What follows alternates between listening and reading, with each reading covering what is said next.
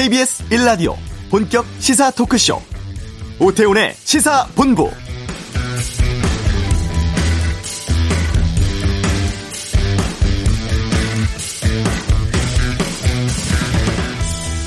네, 국회 국정감사 막바지입니다. 운영위 등을 제외한 대부분의 상임위 국감이 오늘 끝나는데요.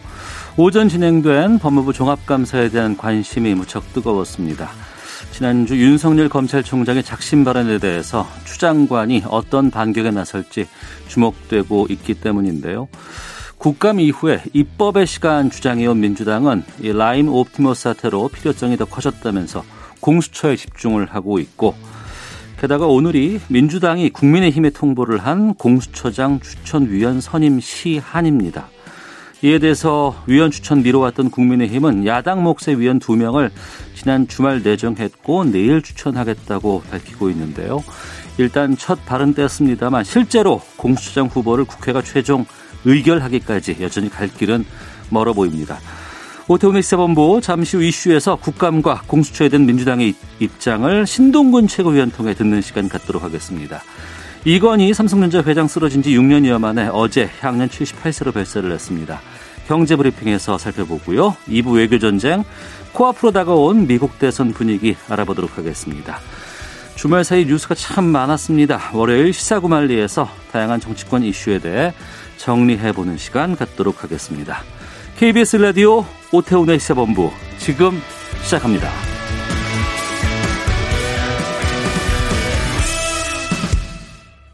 네, 21대 국회 첫 국감 마무리 단계에 접어들고 있습니다. 특히 오늘은 법사위 종합감사에 추미애 법무부 장관 출석해서 관심이 좀 높은데요. 아, 법사위 국감 상황 또 공수처 출범에 대해서 좀 말씀을 듣도록 하겠습니다. 국회 법제사법위원회 소속이십니다. 신동근 더불어민주당 최고위원을 연결하겠습니다. 안녕하십니까? 예, 안녕하세요. 신동근 의원입니다. 예, 조금 전 12시 5분까지 질의하신 모습을 제가 영상으로 봤어요. 예, 음악 나왔습니다. 예, 예, 예. 상당히 좀 치열한 신경전들도 좀 보이기도 했었는데 오전 현장 분위기 어땠는지부터 좀 여쭙겠습니다.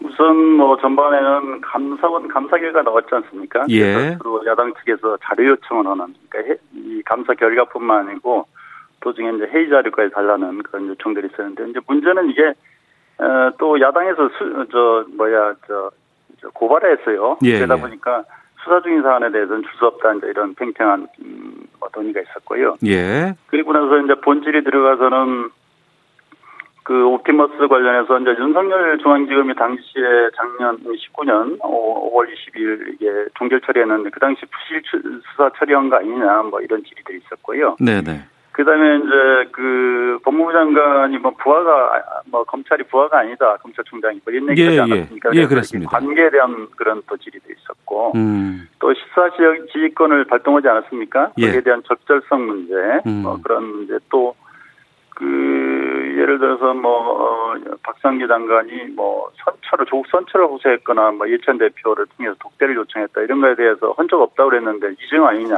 어. 응? 상대는 박상기 장관 오늘 뭐 언론에 나와서 그런 얘기 했거든요. 네네. 그 다음에 뭐 방상훈, 홍석현 회장과 부적절한 만남에서 감찰해야 되는 거 아니냐.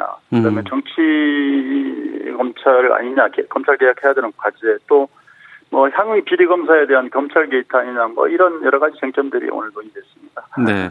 대부분이 이제 지난 22일에 있었던 대검찰청 감 국감에서 윤석열 총장의 발언에 대해서 어, 추미애 법무부 장관에게 확인하고 의견을 묻는 질의들이 좀 많았었습니다. 네, 대체적으로 그랬습니다. 네. 특히 그 수사지휘권 발동에 대해서도 좀 여러 가지 입장을 밝혔고 적법하다 이렇게 얘기를 했는데 어떻게 보셨습니까? 그러니까 이제 두 가지 문제 아니겠습니까? 하나는 이제 가족 문제에 대해서는 어쨌든 뭐 당시에도 가족 관련해서 입, 뭐 입법 사항이 있으면 본인은 뭐, 어, 그 뭐, 예를 들어서 사퇴하겠다 이렇게 얘기했습니다만은 그럼 입법이 없다라는 얘기를 한 것이기 때문에 좀 부적절하죠. 수사의 가이드라인을 준 것이기 때문에. 네. 그래서 가족 문제에 대해서는 본인이 개입할 수 없잖아요. 그죠? 음. 그리고 또 하나는 이제 이 향응이라든지 아니면 뭐 정치인들에 대한 그 수사 부분이 이제 편파적으로 되거나 또 수사 과정 보고 과정에서 좀 누락된 부분들이 있고 예, 사실 예. 근데 이런 부분들 때문에 이제 어쨌든 간에 수사 시권 음, 저한 것은 바람직했다. 뭐 이렇게 얘기를 하더라고요, 주장관은. 네. 예, 예. 음. 그리고 지난번에 그 언론에서는 참 많이 보도가 되지는 않았었는데 그 중앙일보 사주를 어 아니 그러니까 그 언론사 사주를 윤 총장이 만났다 이런 의혹들에 대해서 이제 윤 총장은 확인할 수 없다 뭐 이렇게 얘기를 했었거든요. 네. 여기에서 오전 질의에서 감찰 진행 중이다라는 얘기도 나왔다면서요? 아니 감찰 진행 중인 게 아니고 이제 예. 김진애 의원이 이거 감찰해야 되는 거 아니냐 음. 그러니까 뭐 감찰 필요한 것 같다 뭐 이렇게 얘기를 했죠. 예예. 예. 그 부분은 어떻게 들으셨습니까? 저는 어쨌든 간에 이제 검찰총장이 누구를 만났는지 는뭐다 할 수는 없지만 그래도 이제 유력 사주를 만난 거 아니겠습니까? 네. 국민 얼걸지 차원에서도 공개돼야 되고 그리고 또 사실은 이분들이 뭐 아무 일이 없다면 모르겠습니다만 중앙지검 재임 시절에는 이분들이 조선일보 사주와 관련된 사건들이 상당히 있었어요. 그래서 예. 검사윤리 강정 제14조에는 검사는 직무 수행의 공정성을 의심받을 우려가 있는 자와 교류 하지 아니하면 그 처신에 유의한다 이렇게 돼 있거든요. 네네. 그 위반인데, 근데 문제는 지난번 대검 국감에서 어, 만난 게 있냐 이렇게 얘기를 하니까 상대의 동의가 없다면 부적절하다 이런 말을 했잖아요. 예. 그러면 어 이게 본인은 피자를 스스로 없이 만나고 얘기 안 하면서 그러면 뭐 산하의 수사 검사들에게 만나지 말라는 얘기를 하면 누가 듣겠냐, 그죠? 음. 어, 그런 얘기고 또 이게 뭐 저, 설령 사적 사적으로 만남이다 하더라도 이게 공직자 처신으로서는 가벼운 거 아니냐. 네. 그러면 뭐 말, 말하자면 밤에 정치하는 것도 아니고 그러면 이런 문제가 제기되면 저는 당연히 뭐뭐 뭐, 이런 어떤 피의자를 만난 건 아니었지만 음. 부적절하게 판단된다면 뭐 주의하겠다는데 이 정도 답변을 하는 게 저는 맞는 게 아닌가요? 네. 그렇게 봅니다. 예, 예 알겠습니다. 오늘 그 국민의힘 쪽에서는 추 장관의 인사권 남용 문제라든가 이 수사지휘권 남용 등에 대해서 여러 가지 좀 질타들이 좀 계속됐다고 하는데 그쪽의 분위기는 어땠어요? 예, 예, 뭐 야당들은 검, 검찰 그 법무장관의 검찰 수사권 지위가 너무 남용되는 거 아니냐. 네. 그다음에 또 구체적 지휘를 한 거 아니냐. 뭐 이런 얘기들에 대해서 했는데 그 부분에 대해서는 아까도 말씀드린 것처럼 뭐 추장관은 그게 옳다 그르다를 떠나서 불가피했다 이런 식으로 얘기를 했죠. 예. 음. 그리고 오늘 이제 여당 쪽에서 질의라든가 이런 의견들 들어보니까 어, 지난 22일 그 어, 윤 총장의 답변에 약간의 좀 위증 문제가 있을 것이다. 그래서 고발에 대한 논의들을 한다는 얘기가 좀 나온 것 같은데 확인해 주실 수 있겠습니까? 그 아직은 뭐 그 이중 문제에 대해서 이제 고발하자 말자 이렇게 결정된 부분은 없고 예, 예. 오늘 국감을 통해서 그 이중 문제에 대해서 문제 제기를 좀 하고 예. 국감의 결과들을 보면서 그건 아마 판단할 것이다 이렇게 봅니다. 어, 알겠습니다. 왜냐하면 저저저 추미애 장관에 대해서도 야당에서 고발을 해놨거든요. 네. 그런 측면들이 있습니다. 예. 지금 가장 이번 국감에서 뜨거운 이슈로 떠올랐던 이 라임 옵티머스 사태와 관련해서 국민의힘 쪽에서는 특검 계속 주장하고 있는 상황입니다. 게다가 뭐 특검 촉구하는 릴레이 철회 규탄 대회를 열겠다고도 지금 하는데 민주당은 이 특검 요구에 대해서 어떻게 대응하실 계획이신지요? 저희는 뭐 특 검보다는 일단은 뭐냐면 이 사안에 대해서 어느 정도 특히나 이제 검찰 향 비리라든지 몇 가지 사안들에 대해서는 그 나름대로 오늘도 이제 그, 그 부분에 대해서 감찰 보고 받은 부분 또 JTBC나 여러 언론에서 나왔던 부분 맞냐고 물어보니까 추장관 맞다고 하더라고요. 예, 예. 그래서 이게 이제 일정에 나오긴 했습니다만 또 본인들은 부인하고 있지 않습니까? 네네. 수사가 진행되고 그래서 지금은 우리 특검이라 하면 보통은 검찰 수사를 하고 나서 그게 미진하거나 음. 정치적으로 편향된 수사가 있을 때 특검을 하는 거거든요. 네. 근데 지금은 수사 결과가 나오지 않았고 일단 음. 그래서 지금 해당 검사들 관련 검사들은 배제하고 좀 새로운 수사팀을 꾸려서 네. 수사를 하고 있기 때문에 그 수사 결과를 봐야 되는데 네. 그 수사 결과 보면 벌써 한 두세 달 지나지 않겠습니까? 그러면 그때는 이제 그때도 미진하면 그때는 공수처로 가야 되는 거죠. 우리가 예. 통상적으로 특검을 한다 하더라도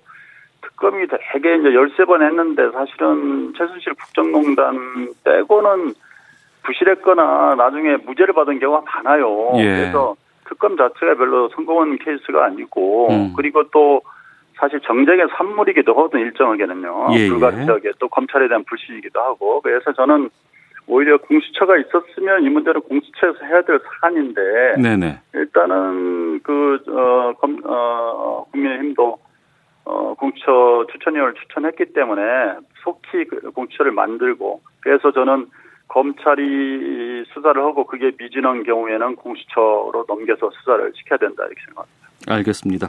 공수처는 이 질문 하나 드리고 바로 좀 말씀 나누도록 하겠습니다. 그 최재형 감사원장 출석해서 지금 월성 1호기 감사회의록 열람 문제로 오전에 좀 시끄럽다고 말씀하셨습니다. 네, 네 맞습니다. 이번에 그 감사원의 월성 1호기 감사 결과에 대해서는 어떤 입장이신지 좀 여쭙겠습니다. 그러니까 이게 이게 원래는 그 작년 선자위 국감에서 그 조기 폐쇄석의 타당성에 대해서 어 말하자면 어, 감사를 요청했잖아요. 그리고 또 하나는 그어저 한수원의 그 이사들의 배임 문제가 있냐 이렇게 했던 거 아닙니까? 예. 근데 이제 결과는 결과적으로 이게 경제성에 국한돼서 1억의 폐, 조기 폐쇄의 타당성은 가름하기 역부족이다. 이제 이렇게 한 거 아닙니까? 한계가 있다. 네. 그러니까 저는 이 자체가 이 원래 요청한 그 저 국회 요청했던 부분의 목적에는 맞지 않는 것 같고요. 네. 그게 저는 뭐 전적으로 이게 폐쇄성 문제는 음, 경제성뿐만이 아니고 안전성 또 국민의 수용성 네. 또뭐 환경 문제 여러 가지가 종합적으로 고려해서 폐쇄를, 폐쇄를 결정해야 되잖아요. 예. 근데 이제 그 감사원은 이게 경제성 문제로 이렇게 집중해서 좁혔더라고요. 네네. 그러다 보니까 스스로 한계가 있는 거고. 그다음에 또 하나는 이게 우리가 판사는 재판을 결과를 판결을 통해서 그 결과를 발표하는 거잖아요. 그죠? 네. 근데 어떤 판결을 하기 전에 그 판사가 정치적 발언을 하거나 뭐 이래저런 과정상의 말을 하다 보면 어. 신뢰를 상실하잖아요. 근데 예, 감- 예. 최재형 감사원장이 그 중간에 스스로 정치적 발언들을 하거나 정치적 행보를 하면서 신뢰를 상실함으로써 어떤 감사 결과가 나오든 여든 야든 만족할 수 없는 그런 결과를 가져온 거에 대해서는 네. 굉장히 좀 문제가 있다 이렇게 판단합니다. 알겠습니다. 자, 더불어민주당 신동근 최고위원과 말씀 나누고 있는데요. 국민의힘에게 민주당이 추천 시한을 오늘까지로 얘기를 했습니다. 어, 지난 주말에 어, 임정혁 변호사와 이헌 변호사 두 분을 국민의힘이 이제 추천위원으로 내정을 했고 내일쯤 추천하겠다고 지금 발표를 했거든요.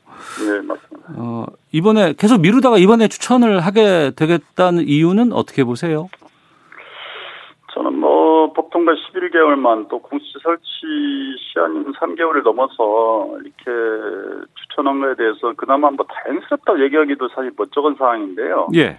근데 저는 좀 우려를 표명하는 게 이 두 분 추천한 분들 보면 임정혁 변호사도 들킹 특검 후배원은 공안통이고 그 당시에 예. 이제 선정이, 선정이 안 됐습니다. 특히 이제 이현 변호사 같은 경우에는 말하자면 세월호 참사 특조위 부위원장을 맡으면서 조사 조사 방해 논란에 대해서 사퇴한 전력이 있지 않습니까? 네네. 특히 이제 이분은 뭐, 어, 뭐 굉장히 극보수 성향, 극보수 성향의 분인데 저는 이런 것들을 보면서 혹시라도 이제 야당이 또 뭐 말하자면 합법적 함 합법을 과장한 지연 연설 또는 뭐 공수처의 소위 필리버스트를 하는 게 아닌가 그런 우려들을 우리 저 여당에서는 지금 하고 있고요. 예.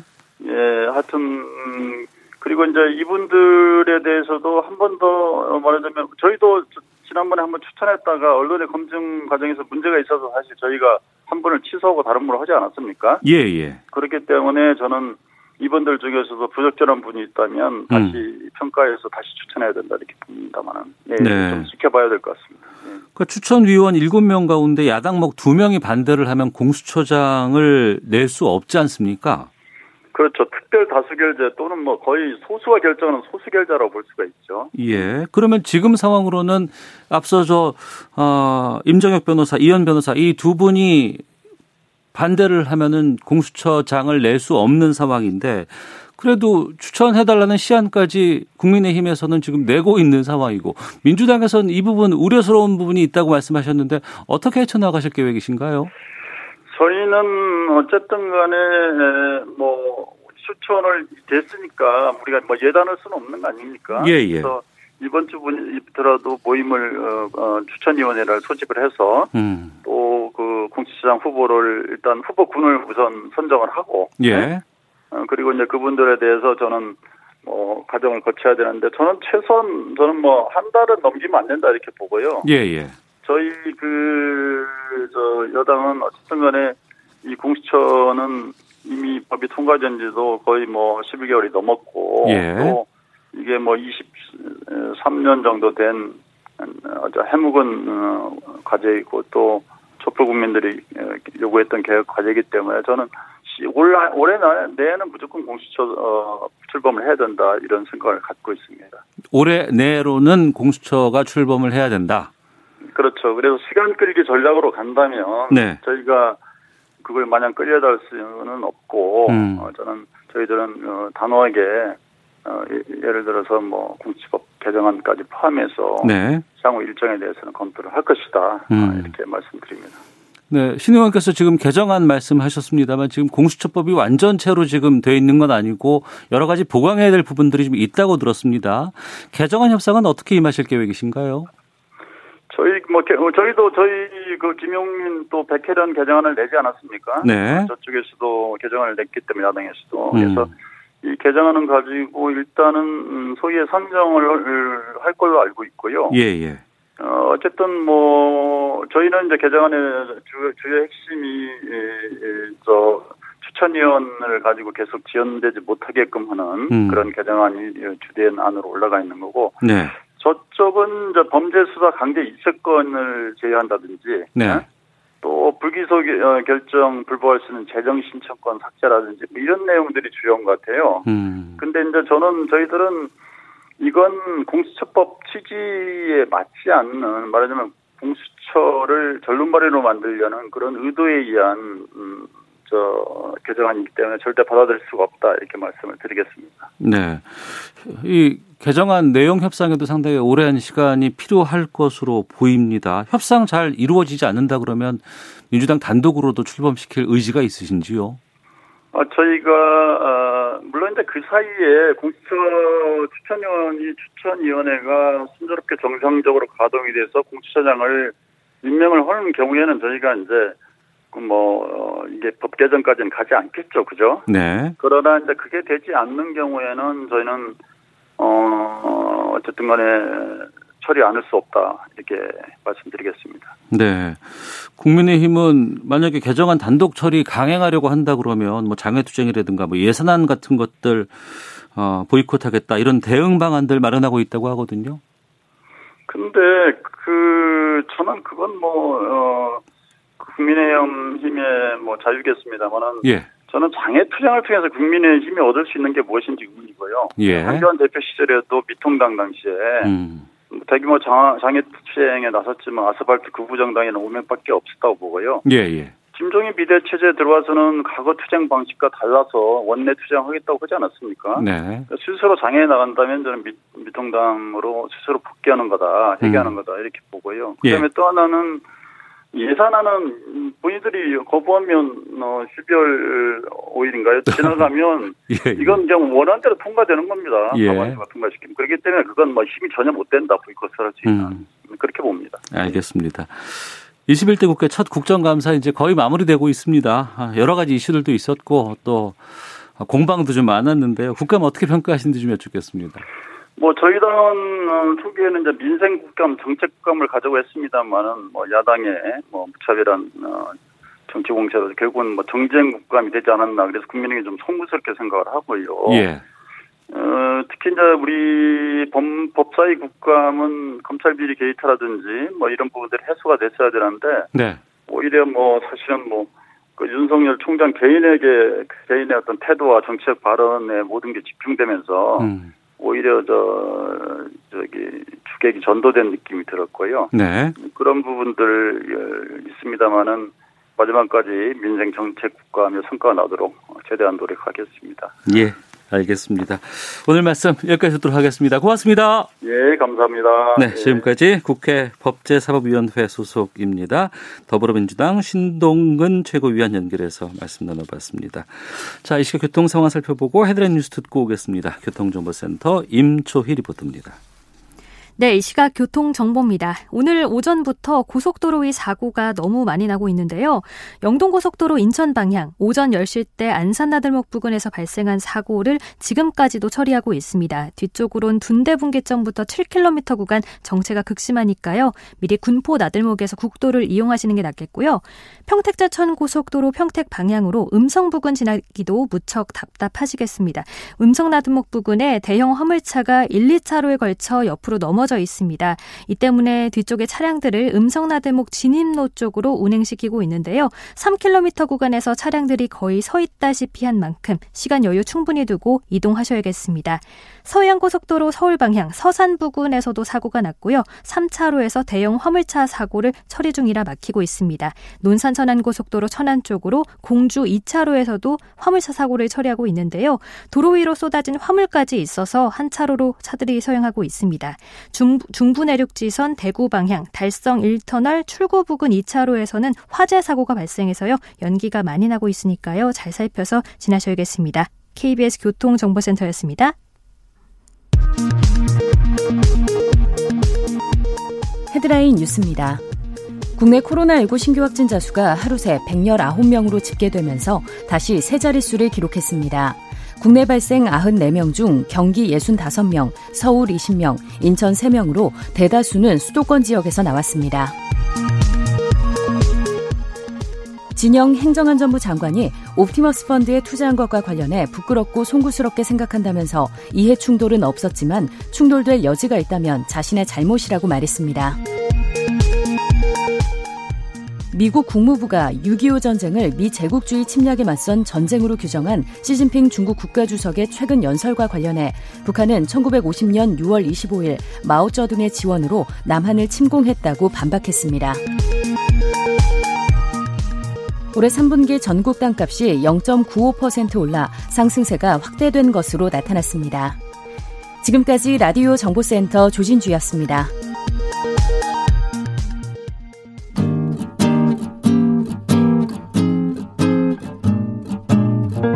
KBS 1라디오 오태훈의 시사본부 여러분의 참여로 더욱 풍성해집니다. 방송에 참여하고 싶으신 분은 문자 9730번으로 의견 보내주세요. 짧은 문자는 50원, 긴 문자는 100원의 정보 이용료가 붙습니다. 애플리케이션 콩과 마이케이는 무료고요. 시사본부는 팟캐스트와 콩, KBS 홈페이지를 통해 언제나 다시 들으실 수 있습니다. 많은 참여 부탁드려요. 네, 매주 월요일 알기 쉽게 경제 뉴스 풀어드리는 시간입니다. 경제 브리핑 참 좋은 경제연구소 이인철 소장과 함께합니다. 어서 오세요. 예, 안녕하세요. 예, 삼성의 이건희 회장 향년 78세 나이로 별세를 했습니다. 어, 새벽에 어제 새벽에 네. 어. 공과가 다 있어요. 맞습니다. 예, 예. 일단 뭐 긍정적으로 평가하는 건 이제 한국 내 삼성에서 일단 이 기간 동안 이제 글로벌 삼성으로 변화시켰다라는 건 부인할 수 없는 사실인데요. 네. 어, 이건희 회장은 1942년생인데 1987년 11월에 삼성그룹 회장으로 취임합니다. 네, 네. 그리고 2014년 심근경색으로 대외 활동이 전면 중단됐죠. 그 음. 사이 기간에 삼성의 위상을 좀 들여다보면 예, 예. 1987년에 삼성전자는 우리나라 시가총액에서 얼마나 될까요? 국내에서 10위권 내외 업체였어요. 87년에 예. 10위권 그때 주가가- 우리나라에서 예. 예, 예. 주가가 한 2만 7, 8천 원대. 어. 당시에 한국통신, KT의 전신이 1위, 예, 포스코가 2위였던 시절이거든요. 음. 그런데 당시에 삼성그룹의 매출이 10조 원이 채 안 됐습니다. 네. 그런데 2018년 기준 400조에 육박해요. 음. 그러니까 거의 40배 가까이 키웠고요. 네. 시가총액은 당시에 1조 원에서 400조 원이니까 400배 가량 몸집을 불렸어요. 어. 그러다 보니까 외신에서도 평가할 때 아, 지금 삼성이라는 브랜드 가치를 2020년 기준 음. 약 70조 원 상당 세계 5대 브랜드 안에 삼성이 포함이 됩니다. 네. 자, 그러다 보니까 아, 당시에 취임했을 당시에 기준에서 글로벌 이 삼성이 만들어서 1위한 품목은 한두 개밖에 없었어요. 네. 그러다가 지금 20여 개로 TV, 스마트폰, 메모리 반도체와 같은 아, 월드 베스트 상품을 내놓으면서 음. 이제 명실상부하게 우리나라 이제 지난해 GDP가 1,900조 원이거든요. 근데 매출이 거의 400조 원 넘어요. 네. 그러니까 우리나라 경제의 한 20%를 차지하고 있다라는 겁니다. 음, 그러니까 지금 전 세계적인 브랜드가 되는 삼성을 만든 사람이 바로 이건희 회장이다. 이렇게 얘기할 수 있을 것 같고 그동안 어떤 일들이 있었던 거예요, 그러면? 아마 이건희 회장 하면 사실은 좀 다독다독해서 달변은 아니에요. 네. 근데 어록이 굉장히 많아요. 어. 그러니까 위기시마다 하는 얘기가 있는데요. 예, 1993년 예. 독일 프랑크푸르트에다가 사장단 전원을 소집합니다. 어. 주재원 포함해서 200여 명 앞에서 연설하는데 야 마누라고 자식 빼고 다 바꿔라. 어. 라면서 삼성의 신경영을 선언합니다. 이 네. 배경이 있어요. 예, 예. 이게 1990년대 직접 야 삼성 제품이 도대체 세계에서 얼마나 팔리고 있나를 돌아봤는데 하필이면 미국이었습니다. 네. 미국은 전 세계 가전 제품의 총 집결지인데 음. 가전 양판점을 돌아보니까 아 삼성 제품 TV, 냉장고, 세탁기는 저 구석진 곳에 네. 먼지가 수북이 쌓여 있는 거예요. 예, 예. main을 차지하는 건 소니였습니다. 일본 거. 그렇습니다. 그때 브라운관 TV. 어. 거의 made in Japan이 거의 전 세계를 장악했을 당시에요. 예, 예. 자, 이래서는 안 되겠다. 어. 이게 우물 안 개구리다. 우리 기껏해 한국하고 동남아 일부에서만 1등이고 이렇게 하다가는 우리 2류가 아니라 최고 잘해 1.5류다. 음. 이런 이제 밑바탕에서 그동안은 양적인 경쟁을 해왔다면 질로 전환하는 결정적 계기가 돼요. 네. 그런데 이게 뭐 지금 뭐 회장이 선언했다고 해서 바로 바뀌진 않잖아요. 음. 그 이듬해였습니다. 이듬해 개선되지 않으니까 정말 쇼를 합니다. 그게 뭐였냐? 1995년에 삼성전자 구미 사업장에다가 한 2천여 명 전 직원이 모인 앞에다가 네. 애니콜 당시에 이제 첫해 출시해 보니까 10대 가운데 한 대가 통화 불량이에요. 어. 휴대전화. 휴대전화. 예, 예, 예. 네. 그래서 애니콜, 카폰, 팩스밀리 15만 대 쌓아놓고 화형식을 좀 합니다. 아, 그 불태웠어요? 불태웠어요. 직접적으로. 어.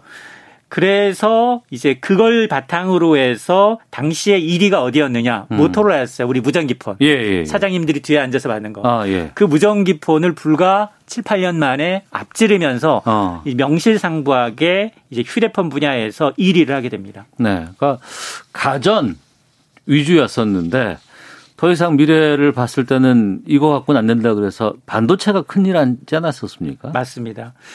이 반도체는 사실은 이게 1970, 80년대 당시에는 미국과 일본의 싸움이었어요. 네. 거의 종주국이었거든요. 음. 그런데 이건희 회장은 사실은 1966년에 이 뭐 동양 방송이라는 방송 쪽에 일을 했지만 사실 반도체는 문외한이었지만 근데 아 이건희 회장의 이런 이제 교육 스캔들을 보게 되면 스케줄을 좀 보게 되면 일본에서 중학교, 대학교를 나옵니다. 한국에서 고등학교, 초등학교 나오고요. 그리고 다시 미국에서 MBA까지 합니다.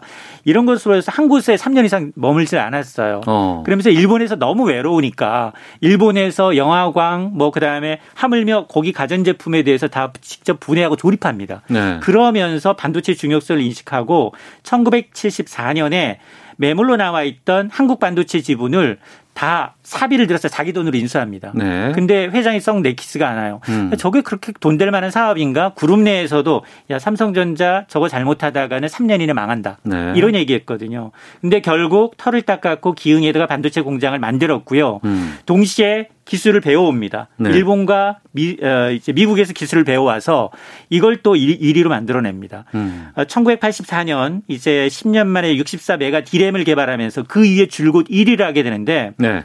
아마 어, 일본이 우리나라한테 뒤진 품목을 꼽으라면 반도체와 가전이에요. 어. 그러니까 가전은 그래서 네. 일본 도심하며 일본 업체들이 다 이제 포기하고 있는 게 음. 아마 삼성이 이런 독주가 이제 아, 한 몫을 했습니다. 네. 하지만 또 손댔다가 안 된 것도 꽤 있었는데 자동차는 실패했잖아요. 맞습니다. 어, 아마 이제 과오도 만만치 않아요. 크게 한 세 가지를 둘 수 있는데 말씀하신 것처럼 경영 측면에서 잘못한 건 뭐냐? 자동차 진출 실패입니다. 어, 일본의 닛산 자동차와 제휴를 해서 1995년 삼성 자동차를 설립해요. 네. 근데 그 당시만 하더라도 현대차, 기아차, 대우차 포화 상태였어요. 다 반대를 함에도 불구하고 했고 1998년 외환위기까지 맞습니다. 그래서 DJ 시절에 자, 이 빅딜을 해라라고 하면서 했는데 이게 1998년 첫 제품을 출시하긴 하지만 4조 원의 부채를 남기고 법정 관리에 들어가요. 네. 그리고는 프랑스 르노한테 인수됩니다. 음. 또 하나가 문호조 경영이에요. 이게 이병철 선천 어, 어, 선친이었던 이병철 회장이 유지였어요. 예, 예. 야 직원들한테 최고의 대우를 해주면 되지 노조는 필요 없어. 음. 그거 유지로 받들었어요. 네. 근데 글로벌 삼성으로 도약하면서 노동법을 지키지 않은 회사가 어떻게 글로벌 기업이 됩니까? 그렇죠. 예. 그래서 예. 아마 이게 최근에 이제 이재용 부회장이 문호조 경영을 타파하겠다라고 음. 선언했고요. 예. 또 하나가 정관계 로비 의혹입니다. 어, 삼성 엑스파일로 드러났죠. 뭐 대통령 후보, 유명 정치인, 검찰 고위감계, 뭐 떡값 로비로 사실이 드러나면서 뭐 실형 선고받고 이제 경영 일선에서 물러나기도 했고 이외에도 사실은 이제 형제의 난이 좀 있긴 있었어요. 어. 어, 이맹희 전 장자와는 이제 거의 45년 동안 이제 형제의 난으로 인해서 결국 이 앙금을 풀지 못하고 또 서로가 네. 이제 별세하는 그런 지경에 이르러서 음. 가정사와 일부 이제 오점이 남아 있습니다. 네. 어, 고 이건희 회장 우리나라 최고의 부자 아니겠습니까? 상속 과 관련된 뉴스들이 상당히 많이 쏟아지고 있어요. 상속세가 얼마래더라. 네. 뭐 이재용 부회장 뭐 재산 물려받을 상속인들이 내야 될 상속세 뭐 보도들 계속 나오곤 있는데 맞습니다. 현행법상 상속 금액 최고 한도가 있어요. 30억 원 이상을 물려주게 되면 50%를 세금으로 내야 합니다. 어. 그런데 여기 대부분 주식이란 말이에요. 네네. 주식의 경우에는 이게 대주주는 할증이 돼요. 20%. 네. 그래서 이 60%의 세율이 적용이 됩니다. 예. 근데 지금 사실 이건희 회장이 실제로 돈을 얼마 갖고 있는지 아무도 몰라요. 어. 그냥 추정만 할 뿐인데 예. 그러나 이제 금융감독원의 전자공시 시스템에 보면 주식 가치는 23일 종가로 나옵니다. 예. 그게 약 18조 원이 넘습니다. 예. 자, 그러게 되면 자, 여기에다가 뭐 이건희 회장이 갖고 있는 현금성 자산, 부동산 자산이 꽤 많거든요. 네네. 이런 걸 합치면 20조 원이 넘지 않겠느냐 추산을 하고 있어요. 예. 그리고 적게 잡는다 하더라도 각종 공제가 있긴 있습니다. 음. 공제가 있어서 스스로 신고하거나 그러면 할인을 해주는데 그런 특례를 적용한다 하더라도 최소한 10조 원 이상의 상속세를 내야 해요. 네.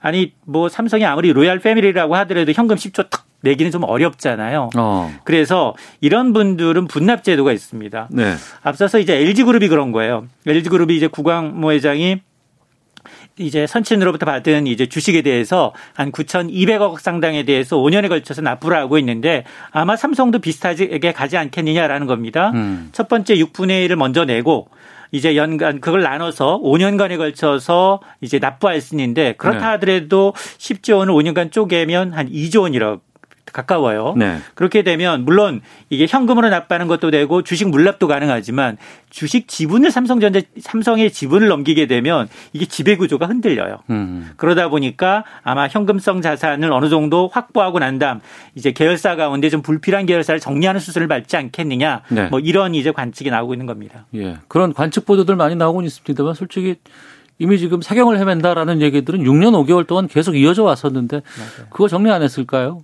그러니까 뭐 이게 2014년이에요. 신분경색으로 예. 대외 활동을 하지 못한 게 그러니까 그 이전에 분명히 어떤 유산에 대한 어떤 유언을 좀 공증해 놓지 않았겠느냐라는 음. 관측은 있지만 예. 그러나 이제 누가 감히 죽을 거라고 생각하고 미리 저기 유서를 써놓은 신분, 유언을 써놓은 신분 많지 않기 때문에 그건 음. 깨나 봐야 되는데 어쨌든 지금 이제 현행 이제 상속법상은 이제 배우자가 1.5 그리고 자식들이 1대 1대 1의 비율로 가져갑니다. 네. 자, 그러면 지금 20조 원에 달하는 걸 받는다 하더라도 문제는 지금 지배구조상에 또 변수가 하나 생겼어요. 이게 바로 보험업법 개정안이에요. 네. 이 보험업의 자산은 보험 계약자 몫이거든요. 네. 그런데 이런 금융회사가 자회사 다음에 흔들리면 꼬리가 몸통을 흔들면 안 된다. 음. 그래서 금융계열사의 경우에는 자회사의 지분 3%를 넘어서 안 된다라는 게 지금 국회 계류돼 있습니다. 예, 예. 이게 되면 문제가 뭐냐?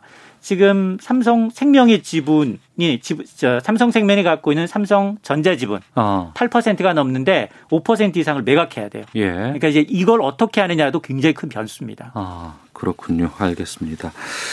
자, 참 좋은 경제연구소 이인초 소장과 함께 아, 이건희 회장 별세 또 앞으로의 상황들 좀 전망해 보는 시간 가져봤습니다. 오늘 말씀 고맙습니다. 네, 고맙습니다. 예, 잠시 후 2부 외교 전쟁 있습니다. 일주일 앞으로 다가온 미 대선 또 대선 이후에 달라질 한반도 정세 좀 분석해 보는 시간 갖도록 하겠습니다.